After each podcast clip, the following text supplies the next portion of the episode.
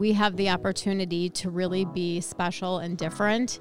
And whether that's centralizing our home office for human resources, where all of our associates, whether it's a caregiver, a dishwasher, they learn about our mission and what's important to us.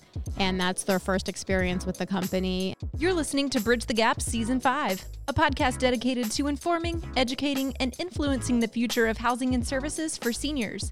Powered by sponsors AccuShield, Connected Living, Hamilton Captel, Enquire, One Day, LTC REIT, It's Never Too Late, Meridian Capital Group, Solinity, The Bridge Group Construction, and produced by Solinity Marketing. Welcome to Bridge the Gap podcast, the senior living podcast with Josh and Lucas in DC, continuing our thought leadership discussions here at the NIC conference. We want to welcome a very special guest, Susie Finley. You're the founder and principal of Ascent Living Communities. Welcome to the show. Thank you. I'm glad to be here. Yes, we have followed each other on LinkedIn for so long. We've, uh, you know, we've tried to connect in the past and it hasn't totally lined up. And we're really excited to finally have you on the show because we love what your company is doing because we get to see all the posts and the new developments and the culture that you're building. Thank you. Thank you. Well, I'm really excited to be here. I'm glad that you've been following for us being local just to Colorado. Sometimes people don't know the name of our company, and they certainly do in Colorado. So we're excited to share our story with you today. Totally. So give us a, a makeup of your territory, your footprint, uh, the type of care, the type of communities that you're building. Sure. So we, my husband and I, own the company, and we're local in Colorado only. We live in Lone Tree area. Our home office is in Centennial. All of our communities are in the greater Denver area today with plans to expand, but not outside of the state. We have independent living, assisted living, memory care. We no longer do skilled nursing as of 2016, although that was part of my background. And our home office team is made up of 10 of us, awesome team, and they're do great work supporting our communities and have their areas of expertise in each of their positions. You know, um, this hasn't been an overnight success. You've actually been at this for a long time. How did you get started in senior living? Why did you get started in senior living? So, um, interesting question. I um, thought when I, I went to Ohio State and thought I was going to follow in my mom's footsteps of being a school psychologist for children with developmental disabilities and had the great opportunity my freshman year to do a internship at a school and it just didn't resonate with me and I started taking gerontology classes, had a professor that I fell in love with.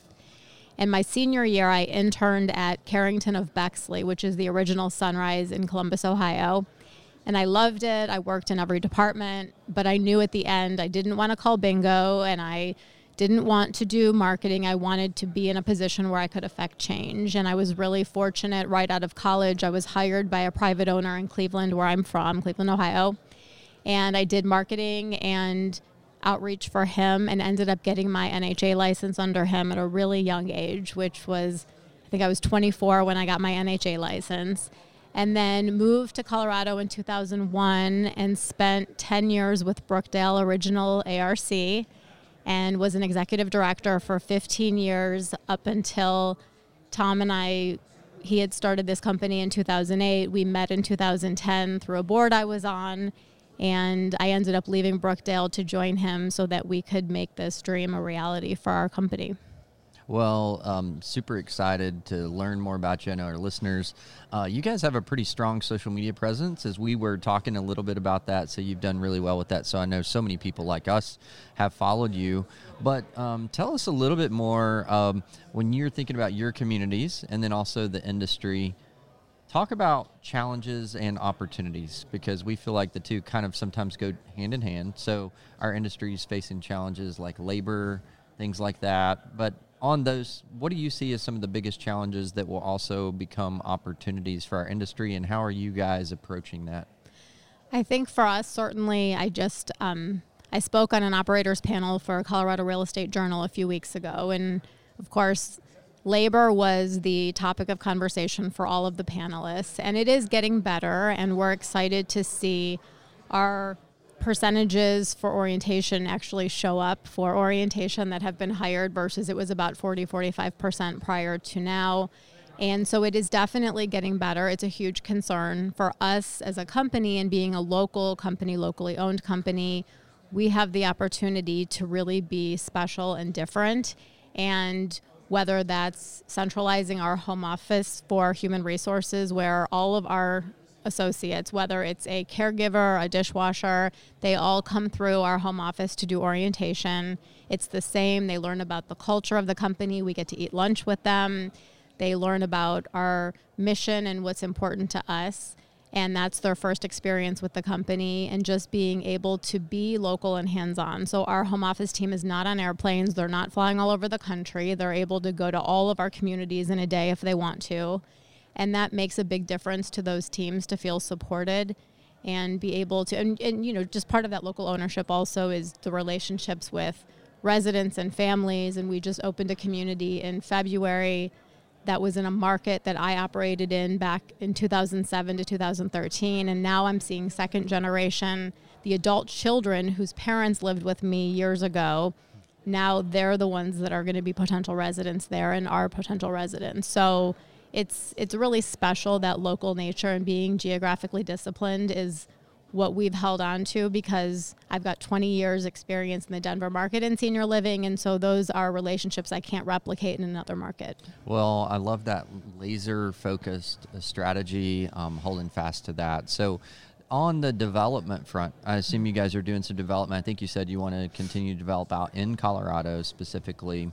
What does that look like? I mean, there's a lot of talks about a lot of operators moving into different, I would say, untraditional senior living markets, doing uh, active adult, things like that. So, what does your development model look like going forward? So, we just finished a large development that opened in February, 205 units, Hilltop Reserve. And so, we're really excited to see that all coming to life and being now several months into the operation.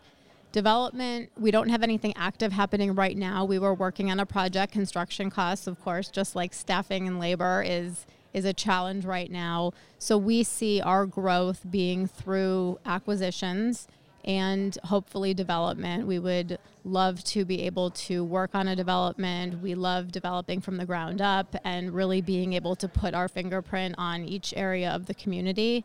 So those are certainly the two areas we're looking at for growth. Again, in Colorado only, not leaving the state. And we like independent assisted living and memory care combined. We'll do an assisted living memory care. We typically stay away from a freestanding memory care. That's just not our niche. And we have reasons that we feel like we can't operate those in a way that we, we would feel good about. Yeah. So uh, you said you were talking a lot about labor recently. Mm-hmm. Our listeners uh, that are all that's on their mind everywhere right now. You seem to be doing uh, a really good job at building the team culture. You're seeing improvements in your stats. Uh, obviously, I think you kind of alluded to um, a, more hands-on approach. Your team is able to service your communities maybe from a leadership standpoint a little bit better mm-hmm. uh, than not having to spend all their time in a windshield or an airplane. Um, outside of that, is there anything um, cheat sheets, pointers that you can give to operators out there to help build their culture in a way that maybe they can experience some some of the same improvement results that you're seeing? I think that you have to be able to deliver what you say you're going to deliver. You have to not just, you know, show up quarterly or once a year or twice a year at your communities. You really have to ingrain yourself into them and whether that means we had a concert a few weeks ago. We were there. Our kids were there. We were helping put away tables at the end of the night. I mean, they see us and they know that we are there. We'll roll up our sleeves and we're part of the team.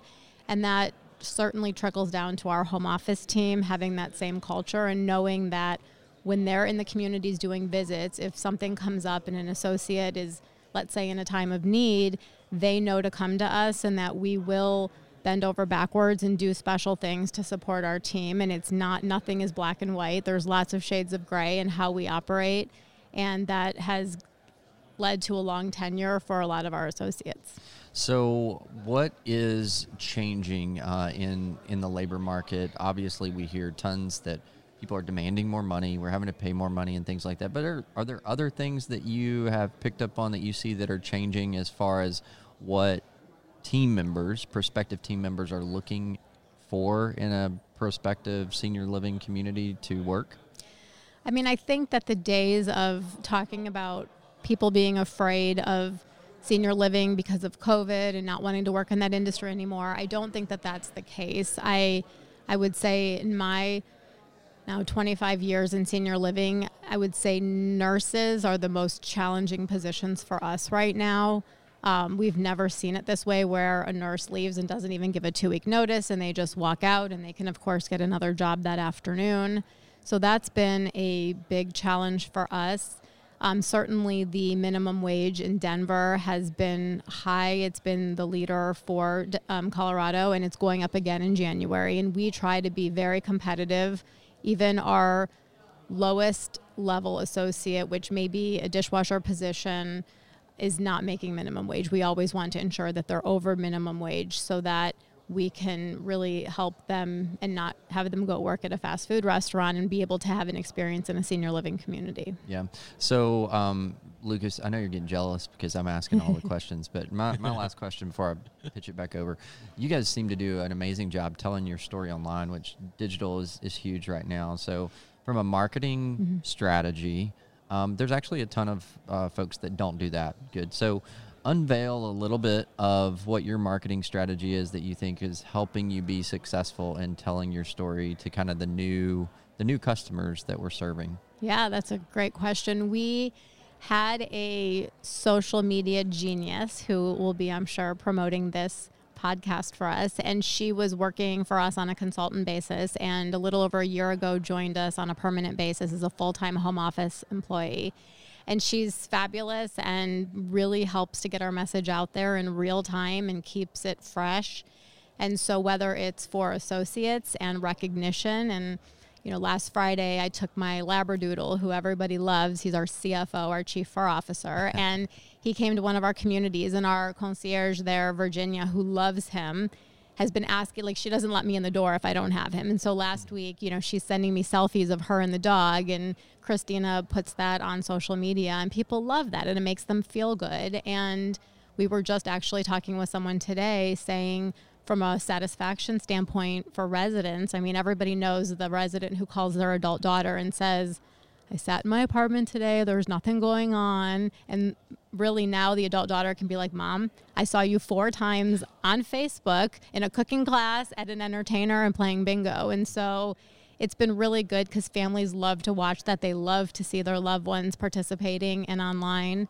And it just, again, it shows what's happening in our communities. And it's, we have to keep it fresh for sure and exciting. Well, um, you know, my high level takeaway from what you just said is you you all have been very intentional at investing in team members um, that are highly professional to tell this the great stuff that you're doing. And, and me and Lucas, we we say this all the time.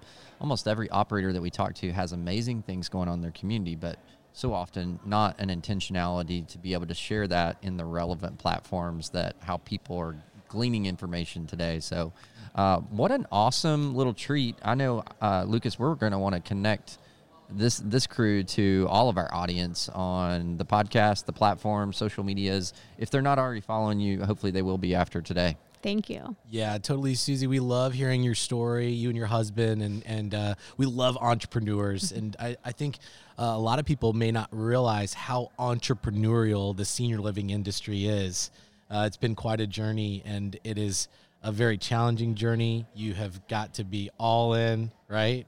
Because there's it's way more complicated. It's not just real estate. Does that resonate? Oh, absolutely. Very much all in. And for us, you know, being married couple who owns this company, there's not a lot of delineation between the work day and the personal day. And, you know, we have to have that balance in order to not kill each other, I think. but it's, I mean, clearly we're both very passionate about what we do and our communities and we live and breathe it. And we love to bring our kids in and incorporate them into the community. Clearly, our dogs on our website. So it's very personal for us. Absolutely. Well, I uh, have been always very vocal about my uh, passion for this industry has really been driven by the people that I meet like you, Susie. So, wonderful story, wonderful time together here at NIC. We know you're very busy. We're going to get you back out to your quote unquote speed dating. I'm sure you've got a lot of meetings, you and your husband.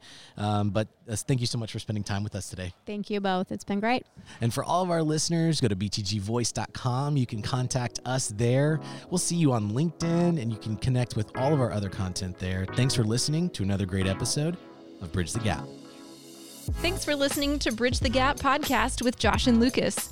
Connect with the BTG Network team and use your voice to influence the industry by connecting with us at btgvoice.com.